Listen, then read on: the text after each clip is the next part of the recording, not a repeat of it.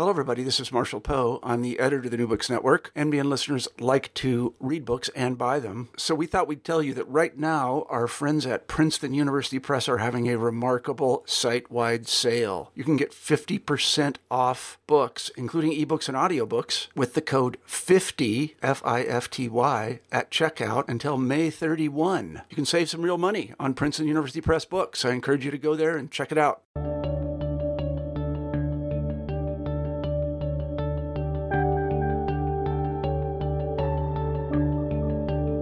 Hello, everyone, and welcome back to New Books in History, a podcast channel on the New Books Network. I'm Mark Klobas, your host for the channel.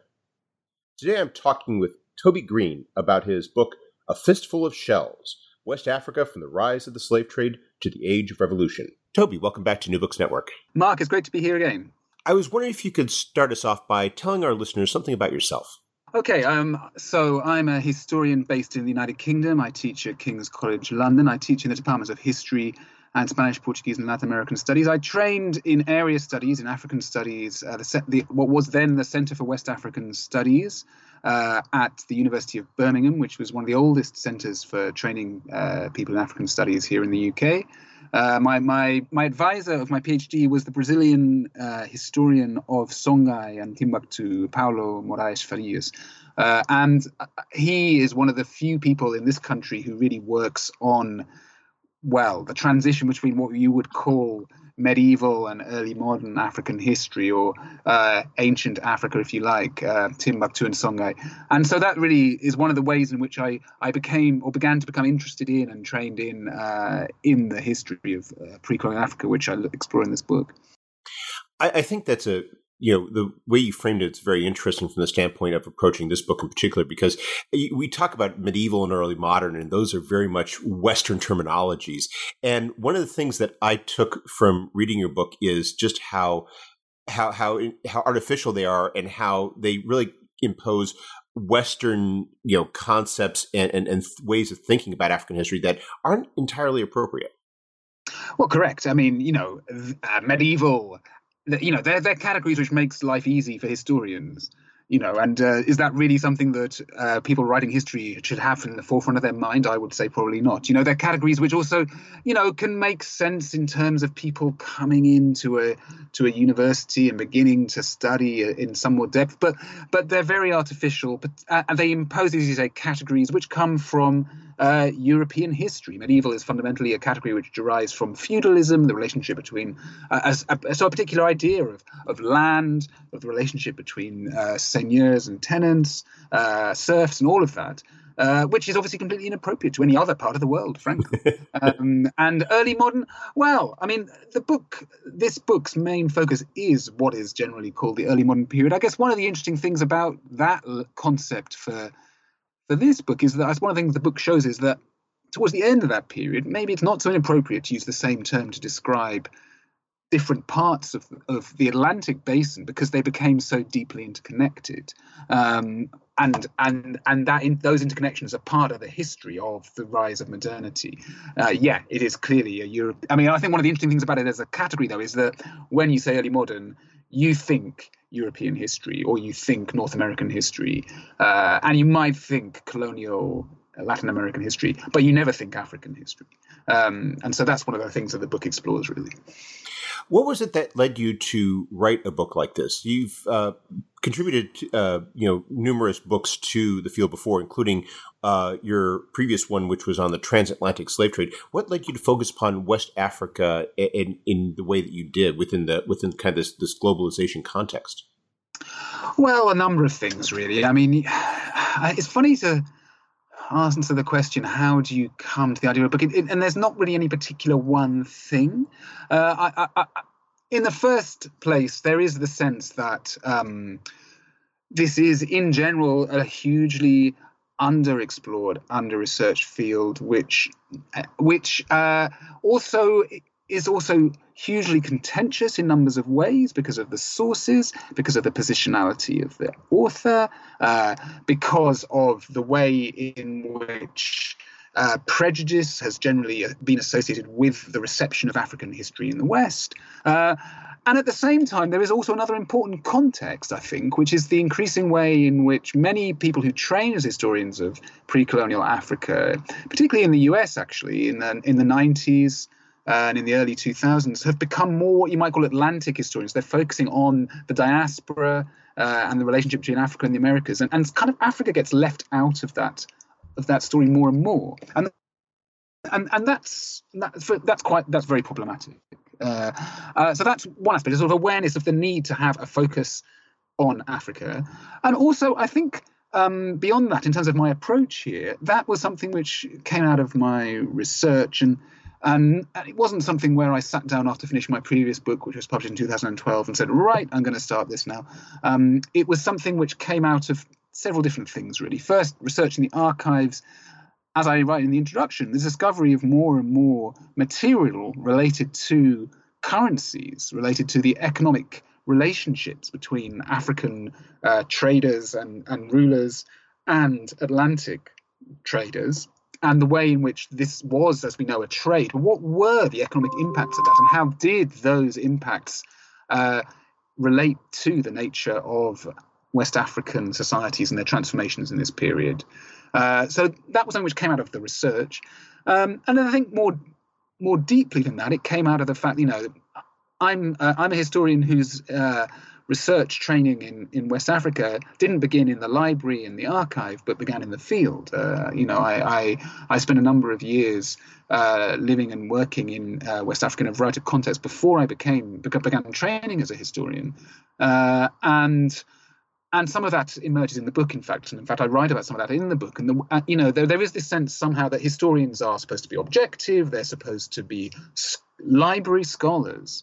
Um, whereas and this is a very misleading i think and false uh, frankly uh, representation of what the work of the historian is because even if you're in a library or a or an archive doing a lot of work you are in a social situation, you're, in, you're, interacting with your environment, you're actually often very alone, you're very solitary, and all of that, of course, will be reflected in what you write. But similarly, for a historian of West Africa, you know, your interactions with people, communities, uh, the length of time you spend in various places, of course, it shapes your perspective and how um, and the things you come to see as important. And so, what I what I very much didn't want this book to be was a a kind of sense that this is the final word, this is an objective history. Uh, this is, in, one of the reviews has said, you know, it's very it's a personal history in the best sense, and that I'm trying to show yes my positionality, yes my perspective, but also in doing that, saying uh, first of all this isn't the final word, and and and secondly. Um, that that actually, of course, is true of all histories, and and and and and, and bringing that into, into into into the history that I've written. It's one of the things I thought was really fascinating about your text was because, in a way that you that I've rarely seen in the history books that I've read. You've inserted yourself into it. It's not you know Toby Green's encounter with Africa, you know, throughout the book. It's not, it's not a travelogue, but in doing so, periodically in your book, you're, you're showing that engagement with it, which I, as a non-Africanist, found very fascinating because you're you're showing, in a sense, how there's all of this material related to the history of Africa that we can use to understand Africa, which we really haven't been tapping into that you do with this book. Yes, I mean I try to do that, and for various reasons. Firstly, you know, I take very much to heart the idea that you know the tradition of the Western Academy has been what, what uh, the uh, philosopher from Cameroon, Achille Mbembe, describes, and I mentioned this in the in the foreword, as you know the objective, impartial observer who's able to produce an objective text regardless of their place in the world. So, in, in a sense, over and above their positionality, and that's clearly a false perspective. So, one of the things I'm doing by inserting myself in in in into the history is undercutting that. Is saying actually, you know, we have to be honest about that. We are all individual researchers in a social context. Clearly, that shapes what we research and how we think about it. But also, as you say, I think one of the things that um, that I'm also trying to do in the book is showing through those insertions that actually there are lots of sediments of memory, of social practice, uh, of of interactions historically, which are are recorded in societies in various ways, which are completely outside of the canon of traditionally accepted historical sources uh, in the West, uh, and and those are things which are actually fundamental, not only for retaining or, or reconstituting elements of history, but also I think very much for shaping perspectives. You know what we think of as an important perspective on history. If we're just using um, written sources produced in the West, we're going to have a view. I think, as I say in the forward, that African history in this period, West African history in this period, was all about trade, slavery, warfare, and African European relations. That will be the sense that that was what was important. If you turn the lens around and look, for example, at oral records, you'll get the perspective that what was really important were kinship relations, uh, genealogies, migration, kingship, religion, uh, and of course, the reality is, is between the two.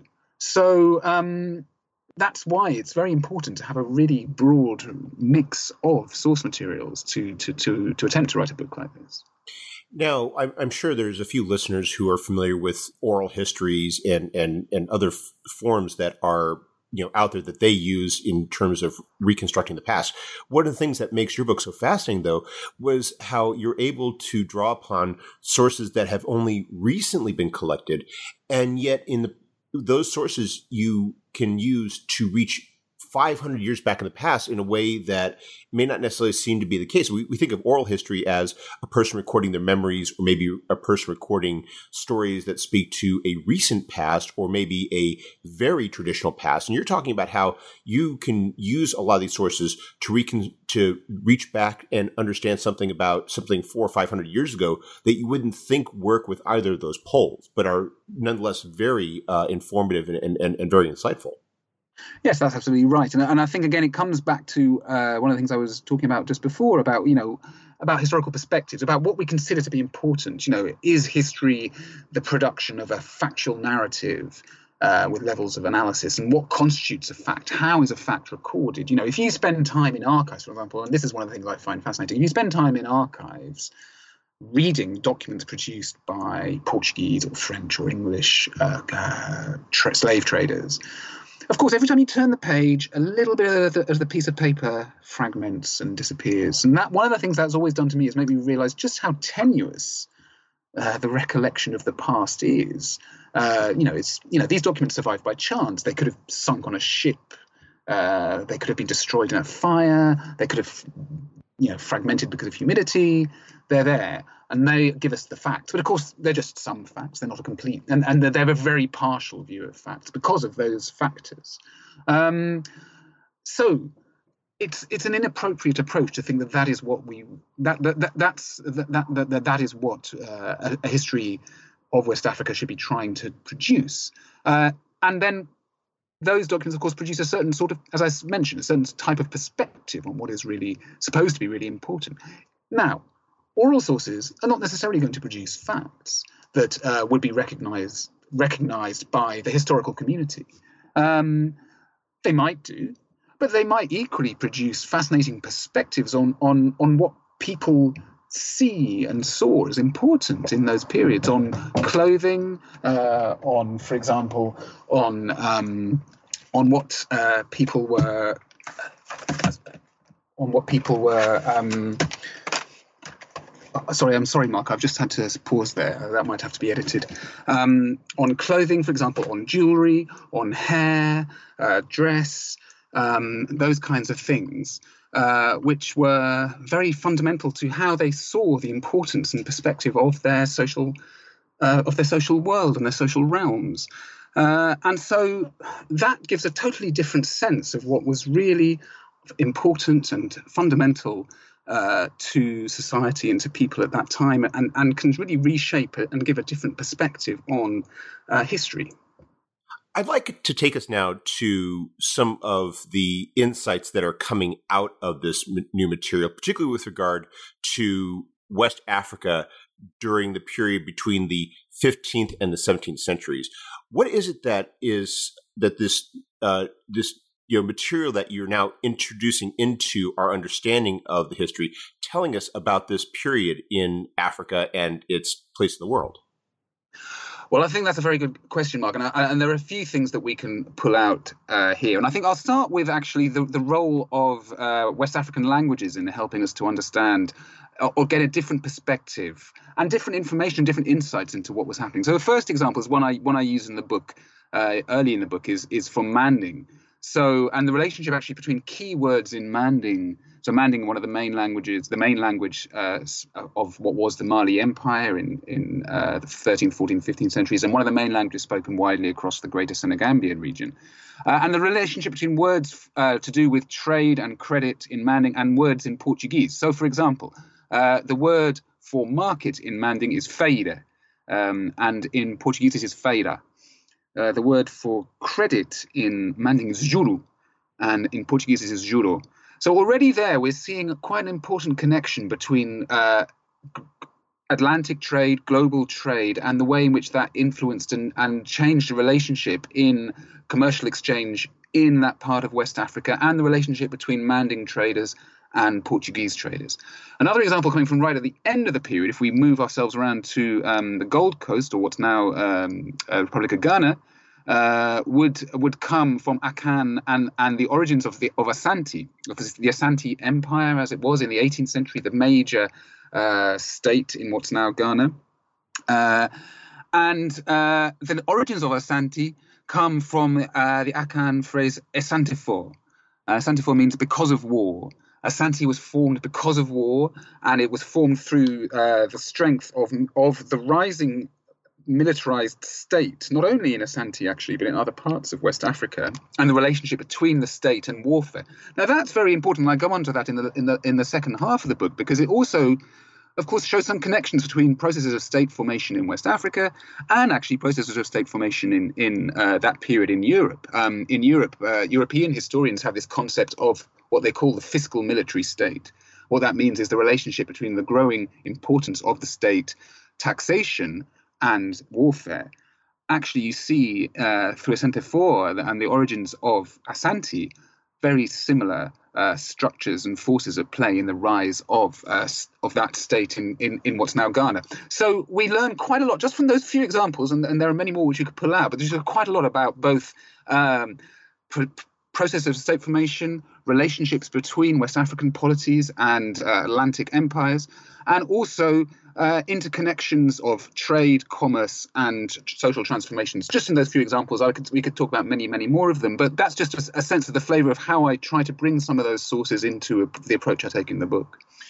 One of the things that you do with the sources that I really like is that you point out that for too long, the use the sources that we have previously been employing has led us to see this as a process that was heavily tied to just the European interaction. But as you explain that when you draw upon a wider range of, of sources, you can see how a lot of the state formation predates this. Uh, West Africa's involvement in the global economy dates back to what we would, you know, think of as, you know, characterizing the West as the medieval period, with its integration with these Islamic trading networks or the uh, that existed in uh, Central and Northern Africa in the you know 13th, 14th centuries. Absolutely. So yes, I mean we, as you say, uh, because of the types of sources which we, which tend to have been used in the study of this of, of, of this period of history in Africa, uh, and the way that those sources privilege precisely uh, European African interactions, uh, the slave trade, and so forth, you you kind of get a sense that um, that was the fundamental thing which everybody would have been thinking about uh, in, in in West Africa in this period of time, and and by taking, as you say, first of all by taking ourselves back in time, back prior to those engagements and seeing the structures which were already in place and and also the interactions between, for example, um, Kano in northern Nigeria, uh, Nupe, which was in central Nigeria, and between Nupe and uh, kingdoms like Benin, the famous Benin bronzes, were actually interacting with some of those kingdoms. So, were, so the trans-Saharan networks, which stretched from Kano northwards across the Sahara towards Tripoli. Uh, they were also influencing, of course, right down on uh, the Atlantic coastline in the pr- much long prior to um, the arrival of, of, of, the Portuguese in the 15th century. And so all of those those social and political and commercial structures were already um, very much in place. But the other thing I think, which the concentration on um, those European sources does, is, as I say, it makes it makes you think that from that point on, everybody was thinking in West Africa these were the main things that mattered. Of course, they did matter. But one of the things I do in the book at one point is say, well, actually, of course, you know, what were people often thinking about? They were thinking about the new fashions which were coming in, uh, new types of hairstyle, new jewelry, uh, what they were going to eat tomorrow night, social connection. There's so many aspects of social history, which, of course, those sources simply can tell us absolutely nothing about, and which really don't convey the complexity and the richness of the human experience at that time.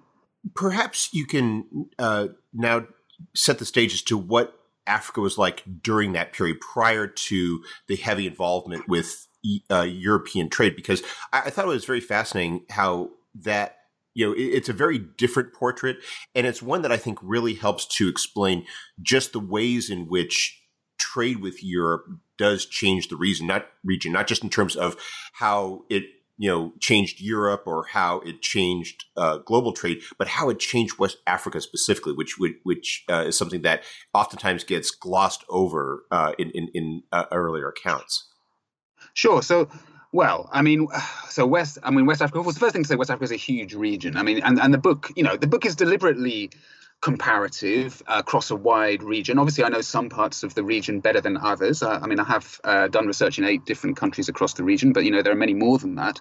Um, so that's an important starting point, and, and and I think it's probably at this point worth saying, you know, why take on such a huge canvas? Well, I think there are important reasons for doing that. Um, and the first is that one of the main focus focuses of the book is to try and show how the economic dimension is one of the things which ultimately does begin to provide a common commonality to historical experience across that across that whole region. It's actually only by looking across that whole region that you can get a sense of the importance of the economic dimension. But the other is look, you know, just as we know very well from the famous blog Africa is not a country. We know Africa is not everybody knows Africa is not a country. But at the same time, um, we have to recognize that that idea of the specificity of every single people comes from colonial era anthropology. Colonial era anthropologists developed this idea of the specificity of ethnicity and and and a sense that actually in a sense that those kind of comparisons couldn't be made. So in in one sense, I would say you're damned if if you follow that route and you're damned if you don't. Uh, it becomes make it provides a very difficult um, a, framework within which to work as a historian. Uh, but at the same time, we have to recognize, you know, people write comparative histories of all other parts of the world. People write comparative histories of, of different countries in Europe, in, in different parts of Asia, in the Americas. Is it just Africa that that's not possible to do in? And, and if so, why? There's another form of exceptionalism, in fact.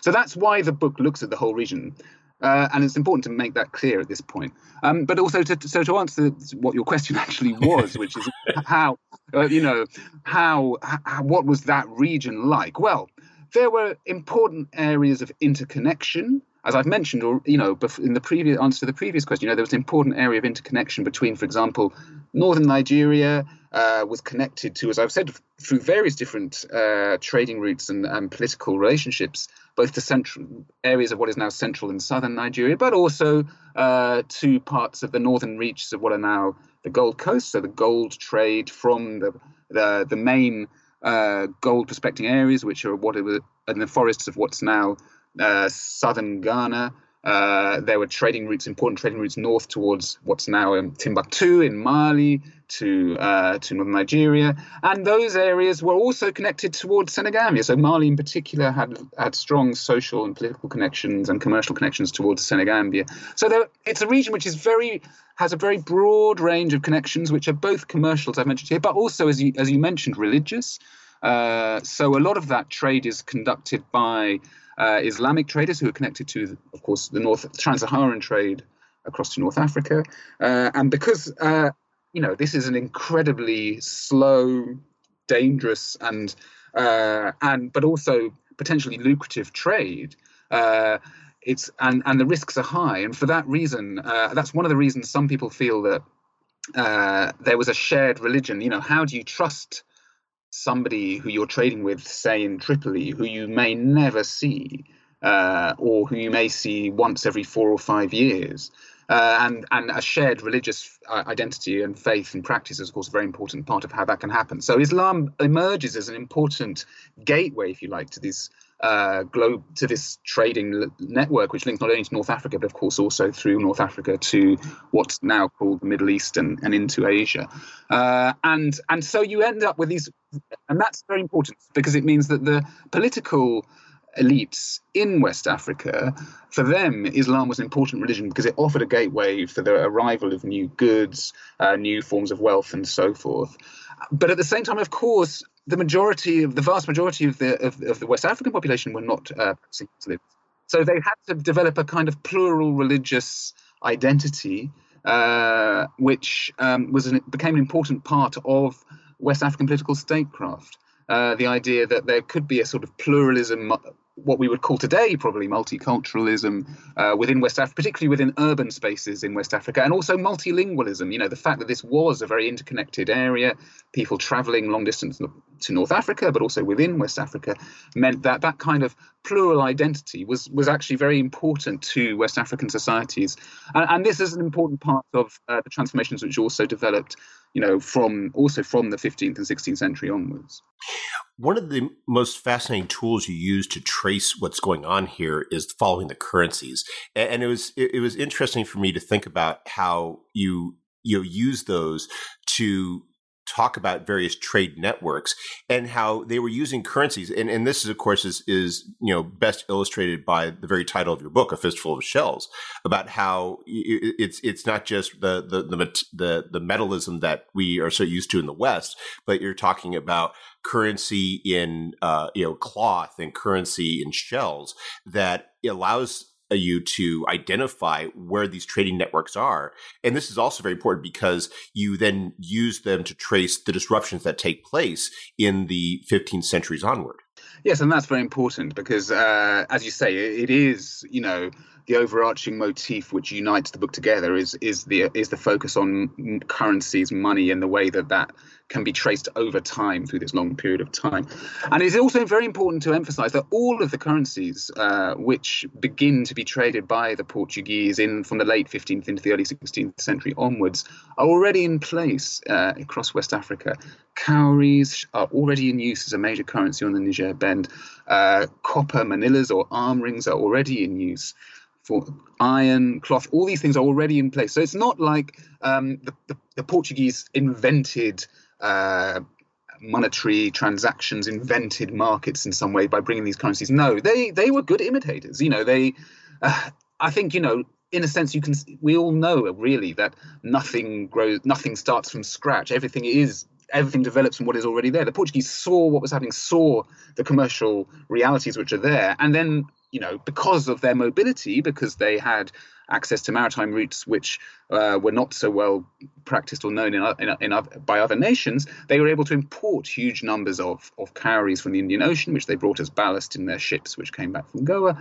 They were able then to import large numbers of uh, copper arms manufactured uh, in Europe, and they imported those. And and this, of course, expanded hugely uh, the currency base uh, in in in many West African parts. And essentially, it monetized uh, to, to a larger extent than had already been present. Present, although those currencies were there, that monetization expanded hugely. Markets expanded hugely, and that's a huge part of the um, of the story of uh, pre-colonial West Africa in this period from the 16th to the 18th centuries. Is the impact which that has, and and why this is important is you know, well for various reasons, but the, a reductive focus on this period of African history through the lens of the transatlantic slave trade uh, means that the wider economic implications of that are, have, have, have traditionally been lost from that analysis. And actually, that's, that is one of the main fo- foci of the book. As you say, it, it allows to see not only what those trade routes were, how they, uh, it, how West African nations interacted with them uh, and were affected by them, but also what the long-term economic uh, disruptive impact of that was.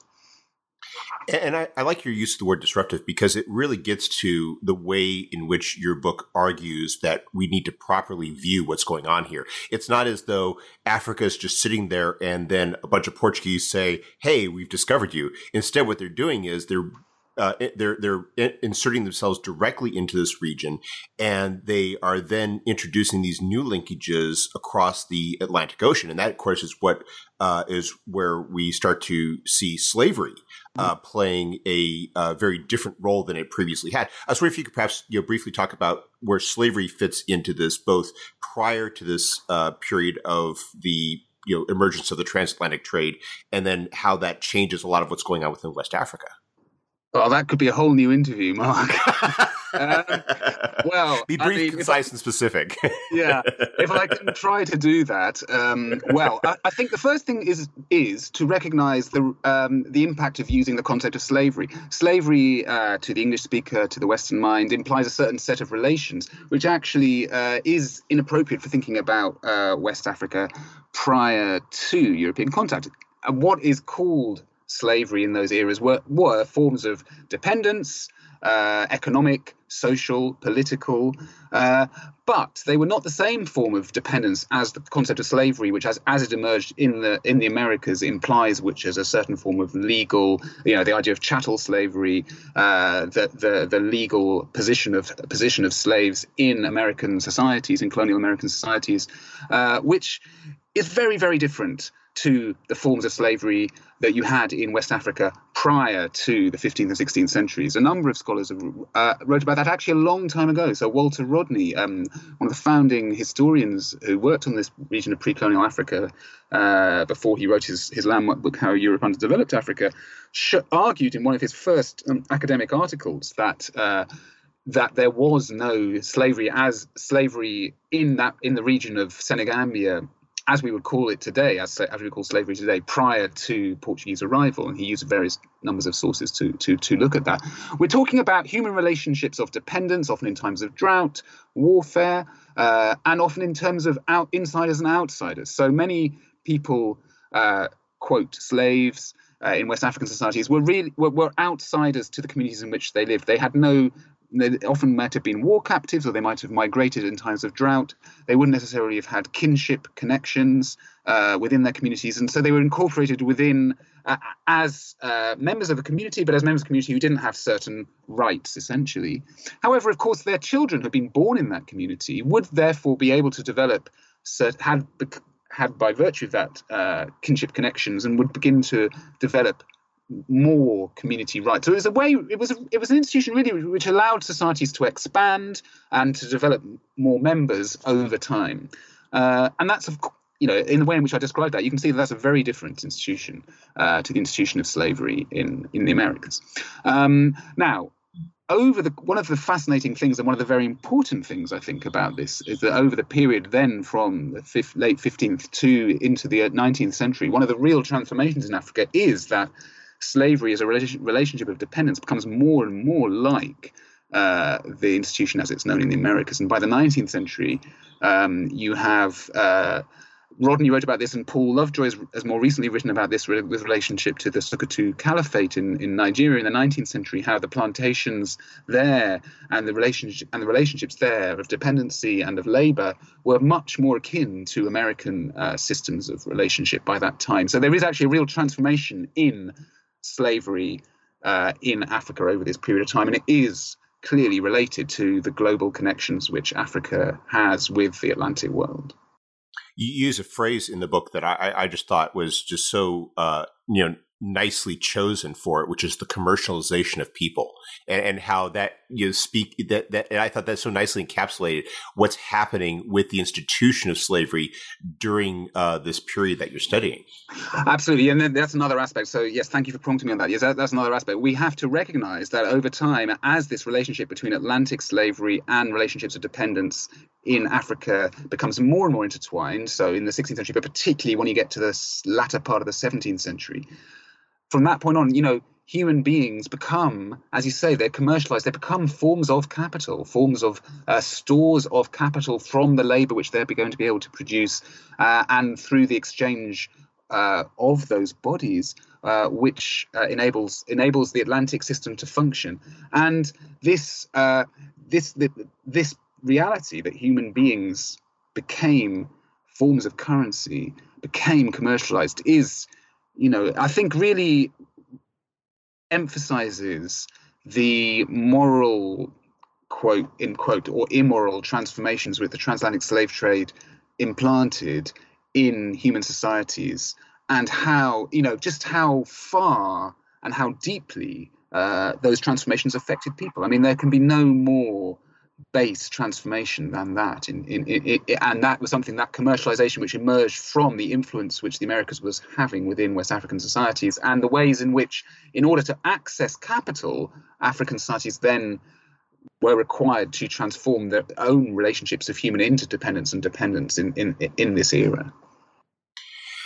Now, you've divided the book into two parts. We've we, have we have spent uh, some time now just you know covering the first uh, part of the book, which is we are talking about the West Africa during the 15th and 17th centuries, and the second part is when you're discussing West Africa in the 18th century. But obviously, as you make clear, it's it's not as though there's this you know sharp dividing line that separates the two. That we're talking about a period of transition. And one of the things you do is you talk about how the Kingdom of Congo, in particular, is a good example of that transition uh, taking place you know, during the, in particular, the late 17th through the early 18th centuries. I was wondering if you could perhaps it, it, it sort of explain how the, the microcosm that that is of this evolution that's taking place between the period that you spend talking about the first half of the book uh, and the period you spend talking about the second half of the book. Okay, so that's a very good, a very important question. So yes, I mean, first of all, just to set a scene of why why this transition. So as you say, I, I talk about transition from really the 1670s, 80s onwards into the early 18th century. Why that period? Because it, it's in that period that you have a fundamental uh, transition in terms of trade and, and in terms of currency. So until that time, the the greatest value being exported from Africa was still largely actually the gold uh, uh, in terms of capital value, which came from uh, the Gold Coast largely, but also from Senegambia, and and and and um, it was after that time that you have this transition and and and the transatlantic slave trade expands immensely uh, and you and you have this huge transformation and this commercialization of people as we were just talking about. What you also have and this is why the, the global geopolitical aspect is so relevant to understanding the impact in africa is in the 1690s you have this huge gold strike in brazil in what's now in Minas Gerais, the general mines, uh, in Belo Horizonte, what's now the Belo Horizonte region of, of Brazil. Uh, and that means that the, the, the, the the capital dynamics of the Atlantic are completely transformed through that gold strike, uh, and that also has an influence in um, in in in West Africa, of course. Uh, now, Congo lived through the kind of things which then emerged in the 18th century in a way earlier. And the reason for that it was is that it was the region of what's now Angola, and the, and the Kingdom of Congo was located in the north of what's now Angola.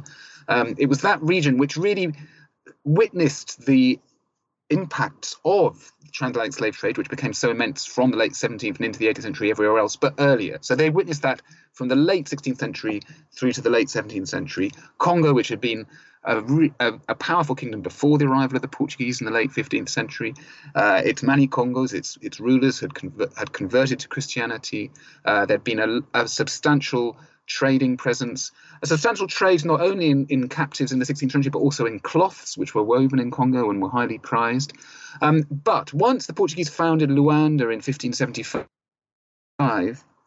uh, warfare became endemic to the south of Congo. Uh, actually, also that there is a, a, a, climate element here. Desertification uh, grew into the 17th century. Warfare increased, and the transatlantic slave trade boomed hugely. What some historians call an Angolan wave of captives coming from uh, Angola, what's now Angola, into the Americas and and the inequalities which encapsulated that, and the instability, political but also uh, geographical, uh, climatic, which were happening at that time, uh, created more and more resentment against uh, the rulers of uh, of Congo. And and, and uh, in the 1665, the Kingdom of Congo was defeated by the Portuguese in a major battle at Mbwila, and and the Congo. Di- uh, descended into civil war for the next 40 years essentially. And and and and and what had been a powerful kingdom fragmented and ultimate ultimately although it re- re- remained in a residue uh, a core in the earlier in the 18th century all its old power had gone. And, and that really encapsulates in many ways what happened in the 18th century in many other parts of west africa because you have this sense of the growing inequalities uh, growing divisions between rulers and subjects. And then at the end of the 18th century you have a huge uh, wave of civil wars, insurrections against the aristocracy and their overthrow.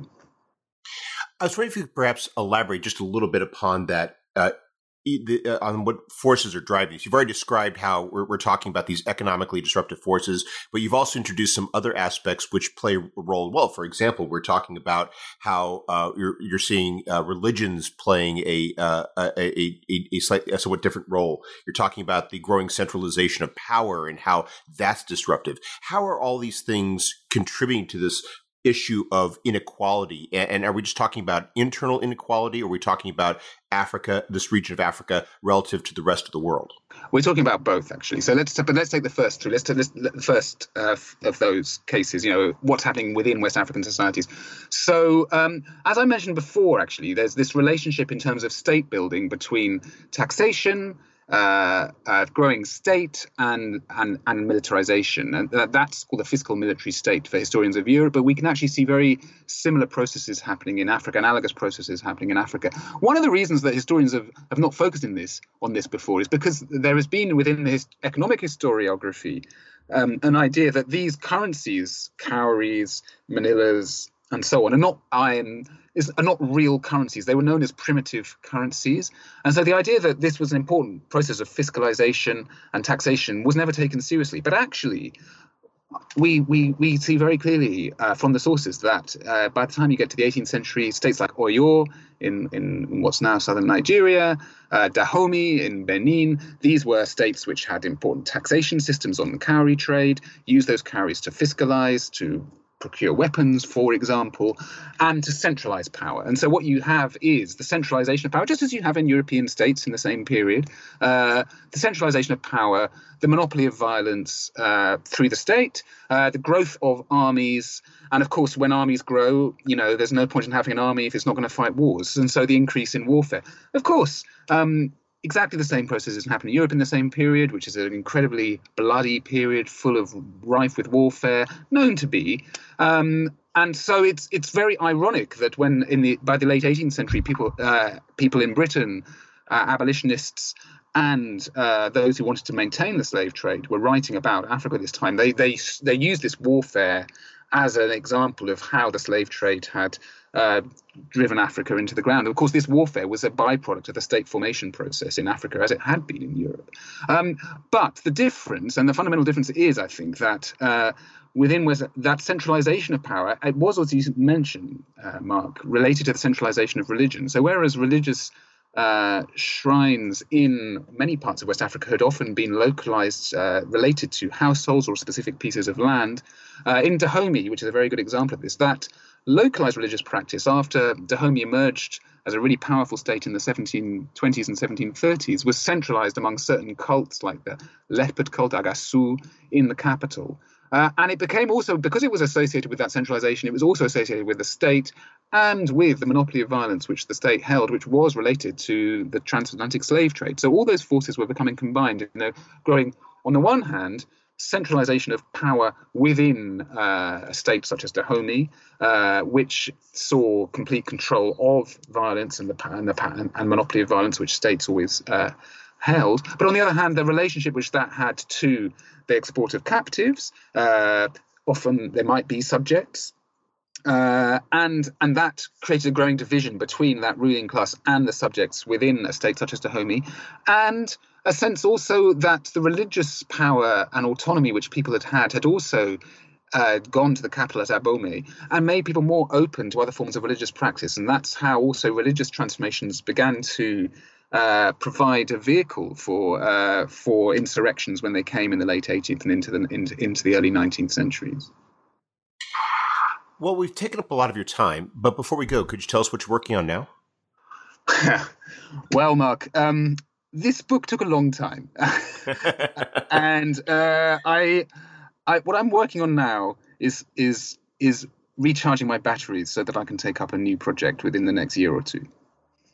Well, I look forward to finding out what that new project is when you settle upon it, because if it's half as good as this one here, it's going to be another very fascinating read. Thank you very much, Mark. I've enjoyed it very much. Uh, Toby, thank you very much for taking some time out of your busy schedule to speak with us. I hope you have a wonderful day. Thank you.